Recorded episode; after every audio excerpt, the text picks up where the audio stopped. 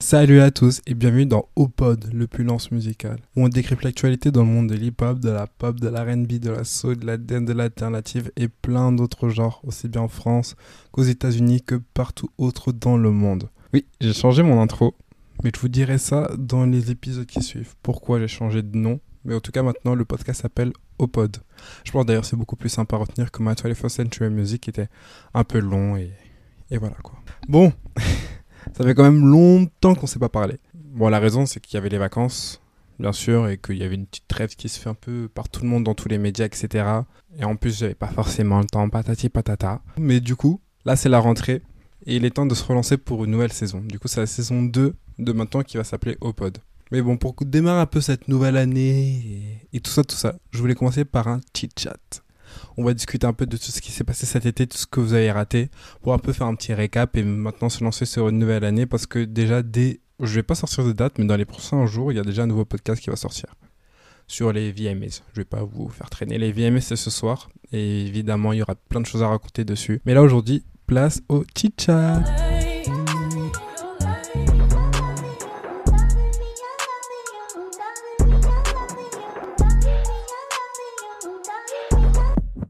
Bon, il y a plein de sujets que j'ai envie d'évoquer. Euh, voilà, on va faire un petit tour, on va juste parler comme ça pendant quelques minutes, etc. Et faire un peu un récap de tout ce qui s'est passé cet été, surtout au mois d'août en fait, parce que c'est vraiment au mois d'août où il n'y a pas eu de podcast, histoire de faire le big comeback.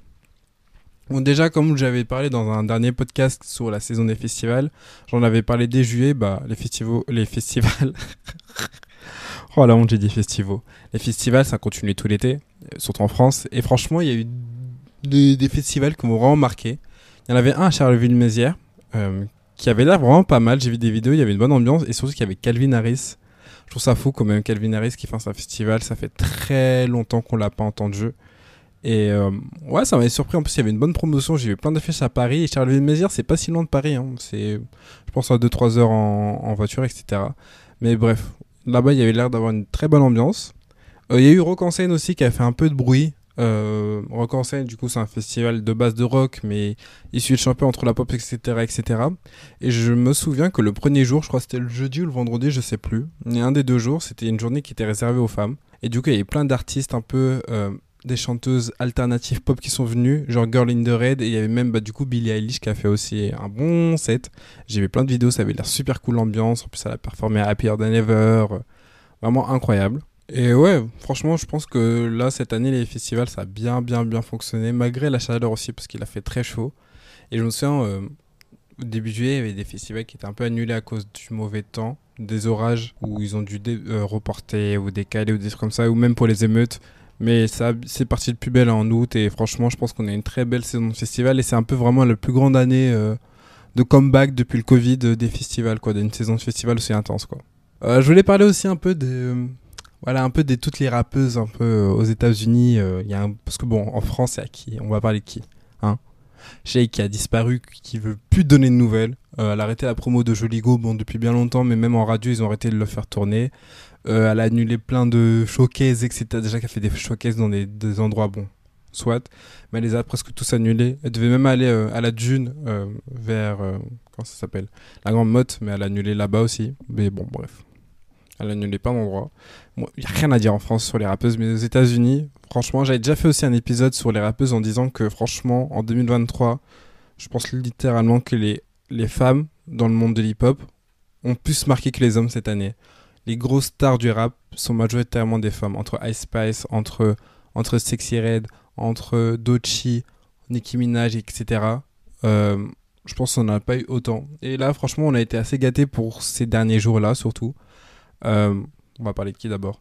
Bah, Nicki Minaj qui a annoncé euh, son album Pink Friday 2 qui va sortir le 17 novembre. Elle avait même drop la cover qui était bon. Moi je la trouve un peu, un peu moche. Mais bon. Il euh, y a Doja Cat aussi qui va sortir un album là très très bientôt. Là, je crois que dans 10 jours.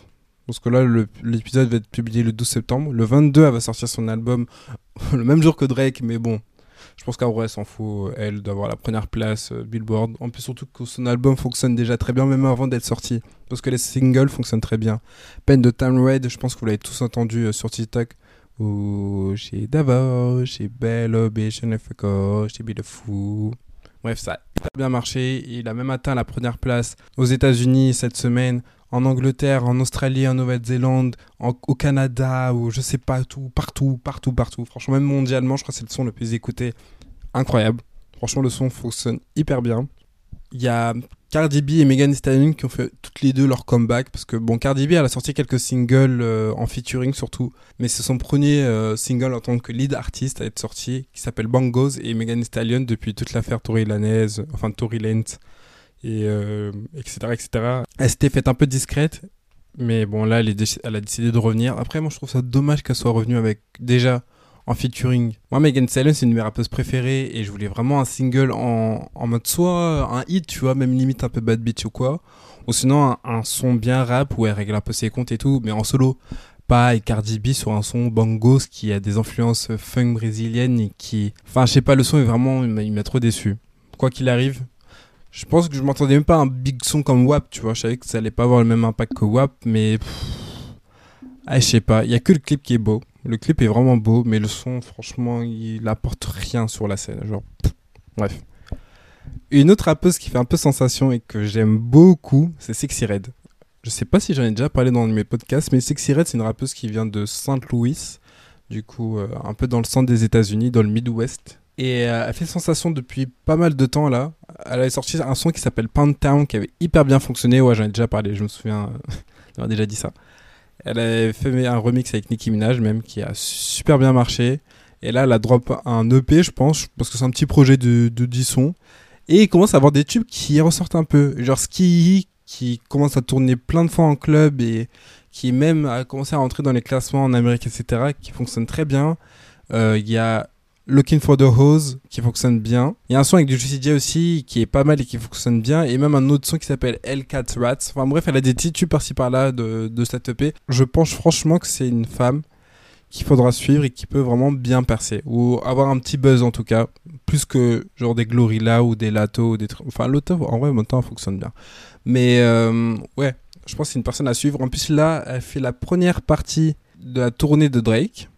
Ce qui est quand même pas mal du tout. Franchement, faire une première partie de Drake, c'est pas mal. Elle drop dans plein de remixes, plein de featuring, et elle a des hits partout. Non, vraiment, elle devient vraiment. Elle commence à prendre une place importante dans le, dans le rap.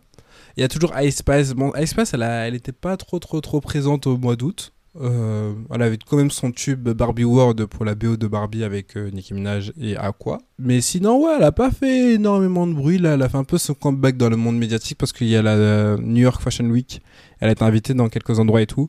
Elle a même, elle a même posté des photos avec Dochi et Doja Cat. Et c'est un peu les trois artistes qui vont headline la tournée de Doja Cat qui va commencer au mois d'octobre, bah, juste après la sortie de son album en septembre. Quoi. Du coup, ouais, c'est un peu plus discrète, on va dire.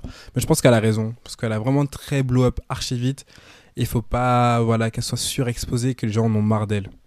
Et en tout cas, j'espère qu'elle sortira un album dans, pas hyper longtemps.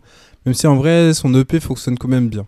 Bref, je voulais parler d'autres sorties aussi qui ont marqué le mois d'août. Euh, je pense d'ailleurs à Dave et Chacola qui nous ont sorti deux bop pour l'été. Bon, ils ont sorti quand même assez tard, j'avais un peu le seum on va dire, je crois, milieu août. Mais c'est Meridian. Meridian, qu'est-ce que j'aime ce son? Je pense que c'est un de mes sons préférés de cette année. La connexion entre l'Angleterre et la France fonctionne trop bien.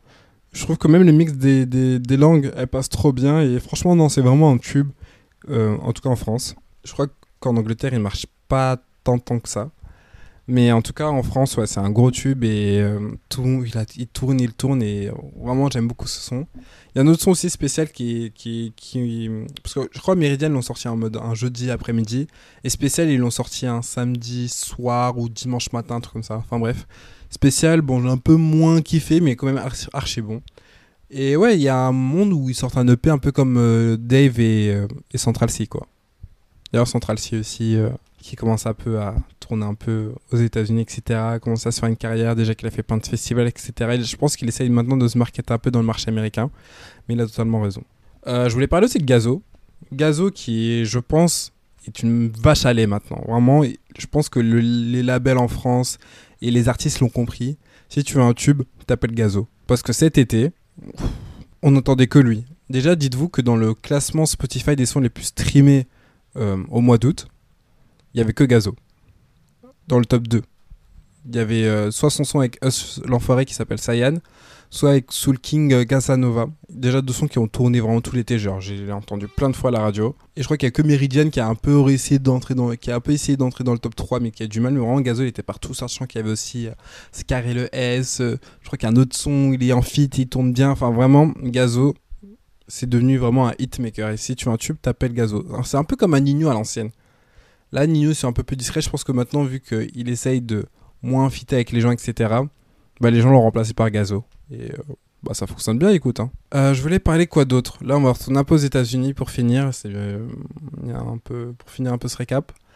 Je voulais parler de, encore une fois de la tournée de, de Renaissance. Parce que franchement, cette tournée, elle me. Waouh elle, fait, elle a un impact de fou.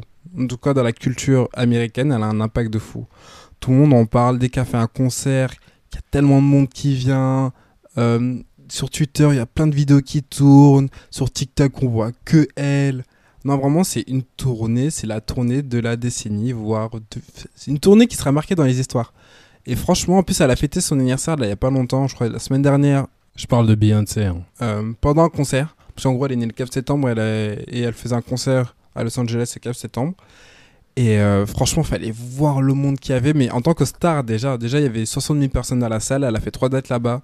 Du coup, elle a rempli. Elle a, il y a eu 180 000 personnes qui ont assisté à son concert à Los Angeles, qui est incroyable. Et en plus, il y avait des stars. Mais quand je vous dis des stars, c'est vraiment pas des petites stars euh, pop, euh, pas trop connues et tout. Il y avait des, les Kardashian, il y avait Zendaya, il y avait, il y avait qui d'autre? Il y avait Leonardo DiCaprio, il y avait Prince Harry et Meghan Markle. Vraiment, il y avait des grosses stars. Il y avait Diana Ross qui est venue, qui a même performé et qui a souhaité bon anniversaire à Beyoncé sur scène. Diana Ross, la légende. Euh, Kendrick Lamar qui est venu aussi. Il y a des premières parties, genre avec euh, Dochi, avec Coil Ray, avec DJ Khaled, avec. euh, il y avait Roddy Ricch aussi qui a fait une. pre- Enfin, c'était vraiment un événement là-bas. Vraiment, la tournée d'une Renaissance World Tour, c'est un événement partout où ça passe. Et je pense que Los Angeles, vu que c'est un peu la, ville où il y a toutes les stars, c'était un peu le truc un peu plus huppé, etc. Bref, incroyable. Euh, là, elle va bientôt finir sa tournée. Je crois qu'elle elle était à Vancouver hier. Elle va rester un peu dans le nord de l'Amérique. Après, elle descend un peu au Texas et elle finit là-bas pour euh, la tournée.